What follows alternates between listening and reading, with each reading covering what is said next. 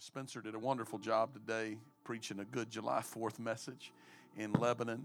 And uh, Brother Brandon Newcomer made mention of a few things tonight. So uh, just consider uh, whatever you picked up and caught of that as uh, some of the prefacing remarks of the message that I uh, had intended to preach tonight.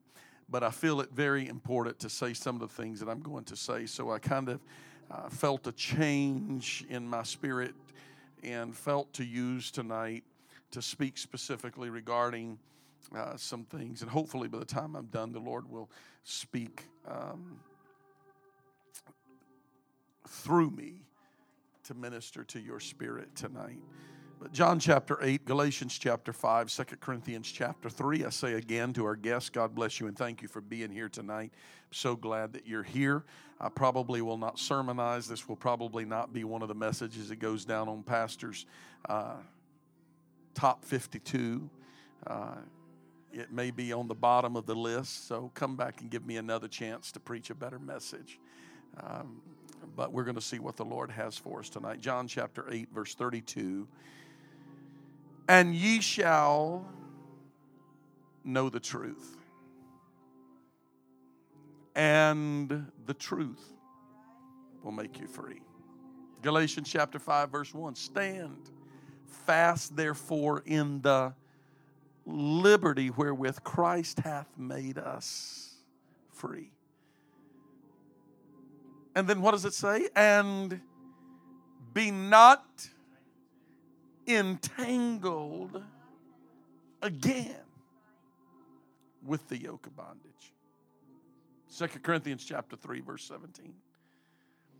Now the Lord is that spirit and where the spirit of the Lord is you can't have the spirit of God and dead cold dried bound up religion. Where the Spirit of the Lord is, there is freedom from restraint. Don't go back and get entangled again with the mess that God brought you out of. That yoke of bondage you were carrying. But stand therefore in the freedom that Christ hath made us free. Because when you know the truth, the truth's going to set you free. Amen. By the help of the Lord tonight, I want to preach for a little bit about real freedom. Real freedom. Lord, help us tonight to speak what you have laid upon our heart and uh, spoken into my spirit for this congregation. I pray, Lord, that the hearts of the receivers tonight are prepared to receive the word of God, Lord, and that you would do the work for which you are sending it now. In Jesus' name. Amen. God bless you. You can be seated. Now, as I mentioned, I had intended to open this message tonight in a whole different manner. But there are some things that uh, have been very heavy on my heart and my spirit for some time that I feel that I need to take a little time to talk to you about. Now, normally I wouldn't do this on a Sunday night. I normally would do this on a Wednesday night, but uh, there's two problems here. I feel like the majority of the church needs to hear it. And uh, I know many of you work and are unable to be here on Wednesday nights. And uh, I also feel that the timing is so very crucial and important. But I'm going to make some statements, and, and I feel to warn the church tonight about some strange doctrine that has been.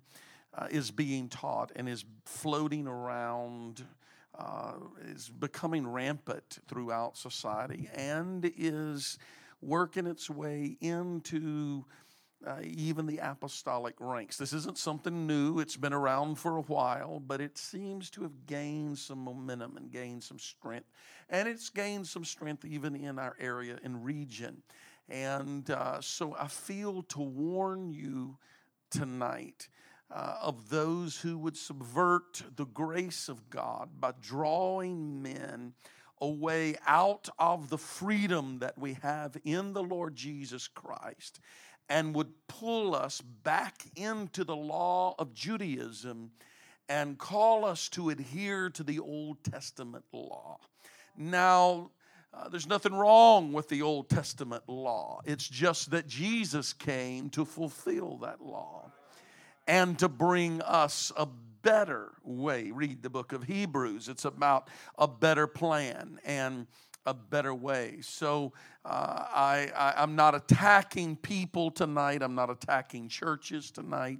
I'm not attacking anyone. And I make these statements because I would guess there is a good possibility that somebody may have a phone in hand. And when you speak nowadays, you better make sure your yay is yay and your nay is nay because somebody's going to be sending it around the world.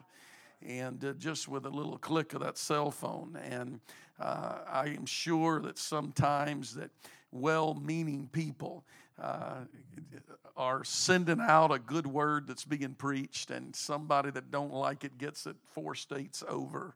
And uh, the next thing you know is I'm getting hate mail and uh, they don't like what I'm saying. And so I'm prefacing these remarks tonight, maybe more for my internet listeners than I am. Uh, those who may listen on our podcast than I am for those whom uh, are in the building tonight as far as my prefacing remarks. My remarks tonight is to Christian Life Church. I'm talking to you, the people that God has put under my care and honored me and given me the task of serving as your pastor. But I want to tell you and remind you, I'm not going to say anything you don't already know, but I'm going to remind you of some things. Some of you are not going to have a clue what I am talking about in the first 10 or 15 minutes tonight. Uh, it will just, you, you won't have a clue. You haven't dealt with it, heard of it you won't know anything about it. Others of you will know really well what I'm talking about because some of you are being attacked with some of these things, and some of you are hearing about these things, and you're being questioned about these things because the internet has opened the door of opportunity, and some of the Judaizers are using the avenue of the internet as part of their way to be able to infiltrate the apostolic church. And uh, so they're using it very, very heavily. And so I feel tonight to warn the church and to say to you, first of all, we are not under the Old Testament law. We live in the grace of the Lord Jesus Christ. Jesus came and fulfilled the law and the fulfillment of the Old Testament was in Jesus Christ. And so He is our rest and He is our peace. One of the first doctrines that you will be attacked with or hear about uh, or know about is the changing of the time of worship from Sunday to Saturday. I don't have any problem with anybody who wants to have church on Saturday, but to make it a doctrine and claiming that God is not going to accept your worship on Sunday is absolutely in, uh, uh in, in, in uh, different with the Word of God. Because he matter of fact i think i read somewhere that i was not to esteem one day above another as a matter of fact the sabbath was fulfilled in jesus christ and he is our sabbath he is our rest and so I don't care if you want to have church at 3:30 on Monday morning. Doesn't matter to me when you have church. You just ought to forsake not the assembling of yourselves together. I'm more concerned about people being in the house of the Lord. I'm not going to isolate myself and get off into something strange and try. Uh, in today's society, a lot of people work on Saturday, and you can't. Uh, you know, I, I'm not going to change service to to 3:30 a.m. on Monday. There's nothing biblically wrong with that. It's just the problem. I probably won't have a lot of people show up and worship with me. So I'm, I'm not attacking people who want to have church on Saturday. That's fine, but don't make a doctrine and don't let somebody come to you and make a doctrine telling you that you are wrong for having church on Sunday and that your worship won't be acceptable and the power of God can't fall on Sunday because it is not the, the technical uh, Jewish calendar Sabbath. Matter of fact, I don't know much about the Jewish calendar. I live under the calendar that says today, Sunday. And the Jewish calendar may say it's, it's a whole different year, but my calendar is 2017. So this teaching usually starts with someone who feels that they have received a deeper revelation. One of the first teachings connected with this is Saturday church. The next thing is is moves of the supernatural that are unfounded in scripture. And the, the next thing is, is then they move on into deeper things and deeper revelations. Now watch now. They will, they will stop using the name of Jesus. Their revelation will take them to deeper things. They will no longer use the name of Jesus. They will then begin to call God by his Old Testament name. They will then only speak the name uh, of Yah for God in the Old Testament or Yahweh for Jesus in the New Testament. But, and it's all right. I don't have a problem with somebody who speaks Hebrew to, to, to call Jesus Yahweh because they speak Hebrew, but I don't know any Hebrew. I don't know any Hebrew and I don't speak Hebrew. I speak English, and this much I know there is none other name under heaven given among men whereby we must be saved than the name of Jesus. I speak the name of Jesus because it is the language I understand. It is the it is the, the, the language that I speak. So it's not a higher revelation, as a matter of fact. It is a misunderstanding of the grace of God. People get get all uh, they, get all confused. Paul was adamant that the Gentiles or the non-Jews, if you please, were not bound by the law. He he as a matter of fact, he Paul scolded Peter for demanding that they would uh, that, that, that they would uh, live under the law. He said, Why compellest thou the Gentiles to live as do the Jews? He said, Why are you telling the Gentiles to live this way, knowing that man is not justified by the works of law, but by the faith in Jesus Christ? Even when we have believed on him, Jesus Christ, that we might be justified by the faith of Christ and not by the works of law. For by the works of law shall no flesh be justified. It's all right with me if you don't want to eat pork because for health reasons that's perfectly fine. Uh, you just don't don't don't stop me from eating bacon. Thank God for grace. Somebody ought to made a lap right about then. Paul went so far as to open his entire epistle to the Galatian church by warning those who would pervert the gospel. He called the perversion of the grace of Christ with law another gospel. I hope I'm helping somebody tonight, but there is no other gospel because Jesus Christ came to set us free. And when you know the truth, the truth will set you free. I don't need another gospel. I don't need a deeper revelation. I just need to get my nose in the Word of God and understand that Jesus Christ is the only hope of salvation. Paul withstood Peter, stood up to his face said, You're being dishonest regarding the grace given to the Gentiles. If thou, being a Jew, lives after the manner of the Gentiles and not as, as the Jews, why are you compelling the Gentiles to live as the Jews? A lot of folks are trying to cover up a lot of junk in their life. Can I go ahead and say it now? I get concerned when people have so many lists uh, of rules of do's and don'ts. I want to know what they're trying to hide behind. It's one thing to understand the Old Testament law and the commandments to the Jews and to apply those principles to godly living. But it's another thing entirely to demand the Gentile under the law of Christ to adhere to the letter of the law that was designed for a people at another time. Thus, frustrating the grace of God. Paul said in Galatians chapter 2, I don't frustrate the grace of God. If righteousness came by law, then Christ is dead in vain. If you're taking notes, in matter of fact, if you're not taking notes and you need these notes, I'll be glad to share them with you. Some would say even Paul observed the law, Jewish customs and Jewish celebrations. Yes, he did. And here is his reasoning in 1 Corinthians, the ninth chapter and the 19th verse. Though I am free and belong to no one, I have made myself a slave to everyone to win as many as possible.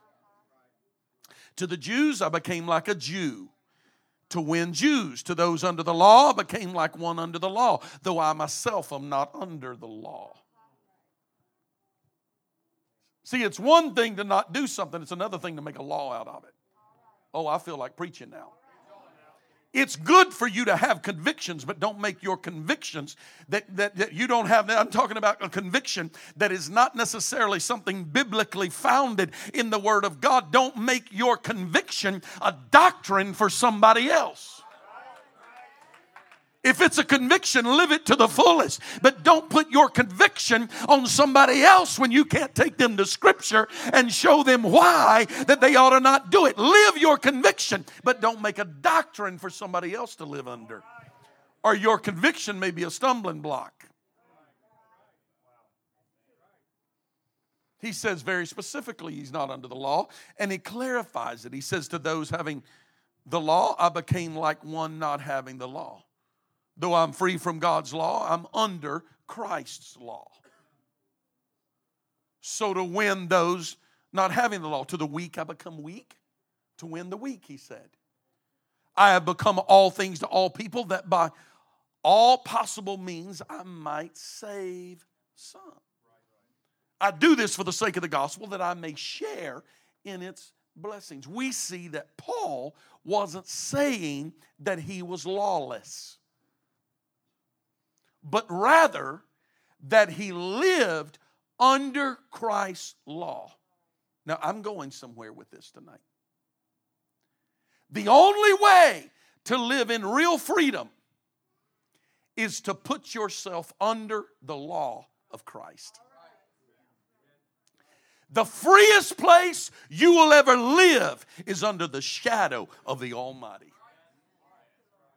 I'm preaching good to you. He said in Romans chapter 3, verse 22, even the righteousness of God, which is by faith of Jesus Christ, unto all upon all them that believe. The law of God is fulfilled in the law of Christ, which is a law written in our hearts, not on tablets of stone or legal documents. Romans chapter 2, verse 14 when the Gentiles which have not the law by nature do the things contained in the law, these having not the law are a law unto themselves. He's talking about convictions, which show the work of the law written in their hearts. It's a whole lot easier to serve God when you get this thing in your heart. Mm. When you get this thing in your heart, the heart starts perfecting everything else. When you try to figure out how to live as close to the line as you possibly can, and you got to stand in front of a mirror and ask somebody, Should I wear or should I go? There's a problem. You need to make it a matter of the heart. It'll fix everything else. You'll quit asking. You'll start doing it because you know it pleases Him. Not because you're not crossing the line. I'm preaching to somebody tonight. If I do it because somebody's making me do it, I haven't accomplished much at all. But I'm telling you, when it gets in my heart, I do it because I want to do it.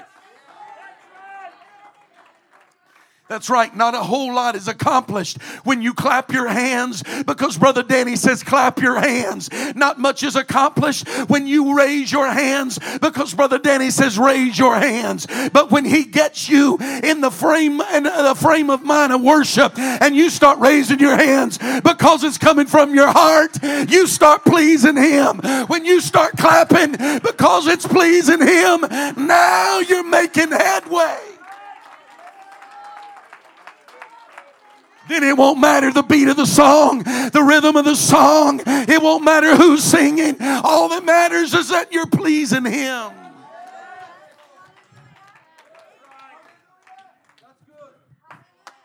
Woo.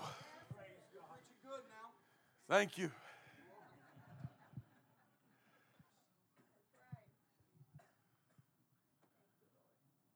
Being saved according to the mercy of Christ is only through the regeneration of water baptism and the spiritual renewing of the infilling of the Holy Ghost. I don't find any other way to do it. All of my works of righteousness will not get me saved. They're important. But I am telling you tonight that if you have not been born again of the water and of the Spirit, I can stand on the Word of God tonight and tell you there's a lot of things I may not know, but there's one thing that I do know. You must be born again of the water and of the Spirit. If you're not, you're not going to see the kingdom of God. Good for you if you're not. We have water and we have robes and we got altar workers and we got time and we'll pray until you receive the Holy Ghost and we'll baptize you in the only saving name of Jesus. That's where real freedom comes from.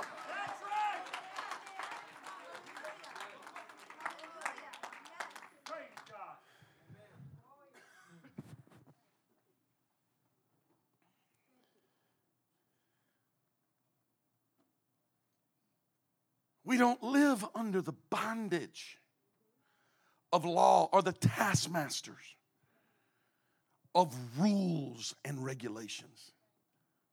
Don't take this as a freedom message that pastor's throwing in the towel. I believe it's stronger today than I've ever believed it. But I'm telling you that everything you do is not going to save you. I, am just going to say it like I was, like, like I heard somebody say it one time. You can have your, your dress hanging to the floor, but if you're lifting it up for somebody,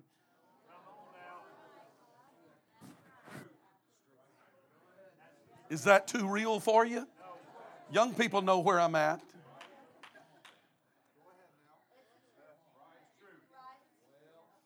If you don't get it in your heart, it doesn't matter what you're doing on the outside. It's not going to save you. You better get a relationship with Jesus. You better get a prayer life.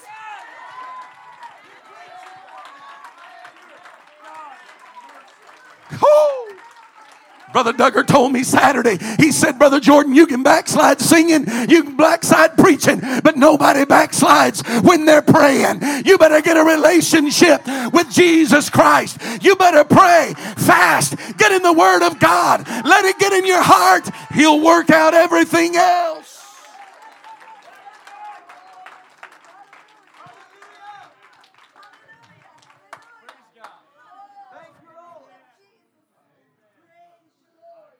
Why then are we doing all these things, Brother Jordan? We uphold the law because we understand grace. He's been so good to me, I want to please him. Here's how the psalmist said He said, Mine ear hast thou opened, and I delight to do thy will. He was speaking about an Old Testament principle that happened with the servant when he was bought into bondage of the master's home. And after seven years was set free, he had a choice. He could go into the world with no place to live and no job, and he could live homeless and without occupation. But if he had a good master and he wanted to stay in the master's house, he could stay in the master's house. But now he no longer was a servant of bondage, he now was a servant of love. He goes to the to the doorpost of the master's house. The master takes an awl, a sharp object, he pierced it through the ear of the servant and it put a hole, a mark in him. And everybody that saw him, when they glanced up and looked him in the face, they saw the marking in his ear. And they said, That man is serving a good master. That man is living the way he's living because he wants to Nobody's making him live there. He said, I got a good master and I'm living the way I want to live. I'm telling you, I live the freest life that anybody could possibly live, and there's nobody making me do it. I delight to do his will. I want to please him with everything I have, where I go, the way I talk. I delight to do his will.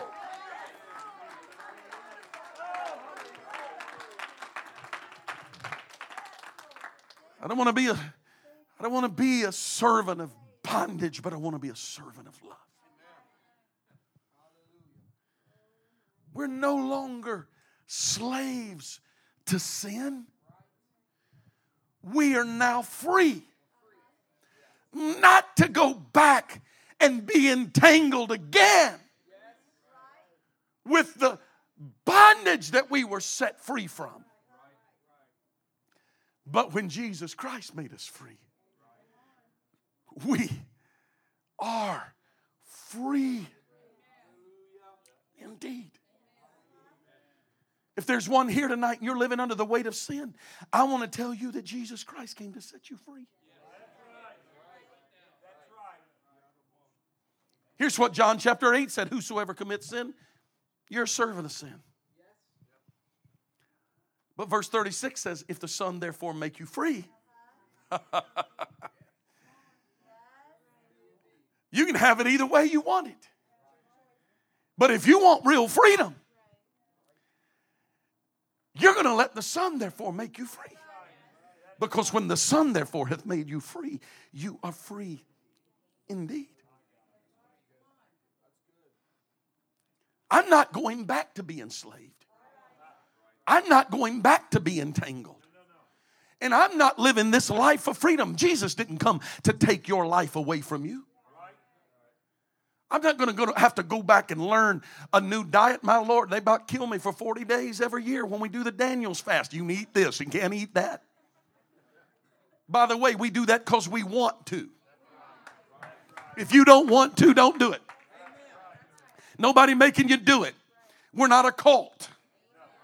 You do it because you want to. A good number of people do it and they do it because they want to. There's health benefits to it, there's spiritual benefits because we start tuning out the things of the world. Well, I tell you what, I'm going to do it. I'm not going to do it because I don't want to. That's good. That's good. Good for you. When do you fast? I'm not coming to prayer meeting just because Pastor called it. Good. When do you pray? Doesn't matter to me. I got to answer to God for myself. I got to make sure my relationship is right for myself. I hope you're doing good. I hope you're living right. But I'm not going to let your bad attitude keep me from praying and fasting. I'm not going to let your attitude toward the way I want to live righteous and holy and godly in this present world. And somebody wants to scoff at me. Look at him. What is he doing? I walked in a restaurant the other day on a Sunday, and these people said, Oh, you guys look so nice. Well, you never see anybody wearing a suit anymore. I said, Thank you. She said, Does your church require that? I said, No.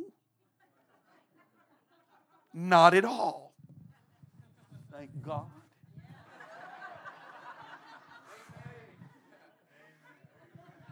Whoa!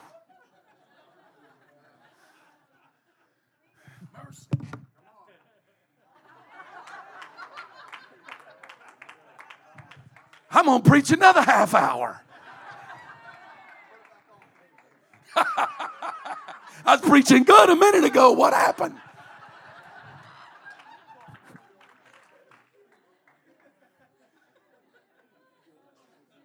Do you have a rule?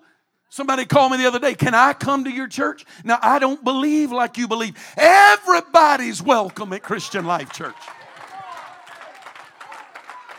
Well, I'm living this way or that way. As long as they're not creating a trouble or a disturbance in church, everybody's welcome.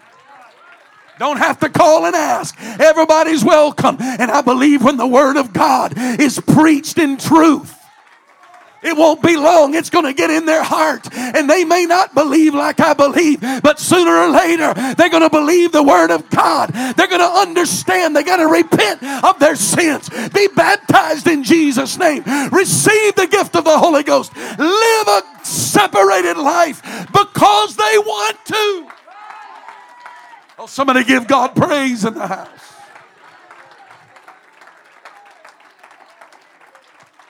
I'm done. I told you I'd give you some time back. I got about 11 more pages to go. Stand with me. I preached long this morning. I told you I promised. I don't know why I said that. I promised you I'd give it back to you. Come on, Cheryl, give them hope. Play it loud, I'll stop.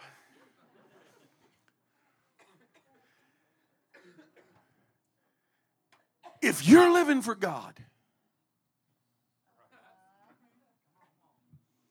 moping around about it, you need another trip to the altar. Do this because you want to do it. Live for God because it's the best. The best life I can live.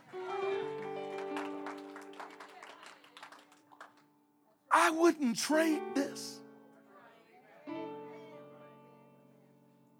I look around. I look at my family. I'm blessed. I look at the mess some people's made in their life. I'm blessed. I look around this room tonight. I realize I'm in the company of good people. I'm blessed. We could be at the bar tonight losing our coon dog and hound dog and three wives and I'm glad I'm in the house of God with some people that loves Jesus. You want to know what real freedom is? I'm not bound to the things of this world. I don't own much down here, but I know one thing I've got a hope of glory. I don't want to have too many attachments down here because when he decides to sound the trumpet, the freest thing that's going to happen, Brother Jerry, is when we depart out of here on the glory. I don't want to have too many attachments holding me back here. I want to be ready when He calls. I want to be ready when He says, Come on, it's time. I want to be ready. This is the life. This is the real freedom. If you're not living the real freedom in Jesus Christ, you ought to be. I open these altars tonight for anybody, everybody whomever it may be tonight that says, I'm coming tonight because I'm going to live that life of freedom. Nobody's making me do this, nobody's requiring it of me. Mama can't make me do it. Grandpa, I'm not doing it because Grandpa did it. I'm doing it because I understand it is the best life. It's a life worth living, it's a life of freedom. I'm not bound to drugs and alcohol and perversion and addictions, but I'm free in Jesus Christ. I'm not not perfect, but I'm free in Jesus Christ.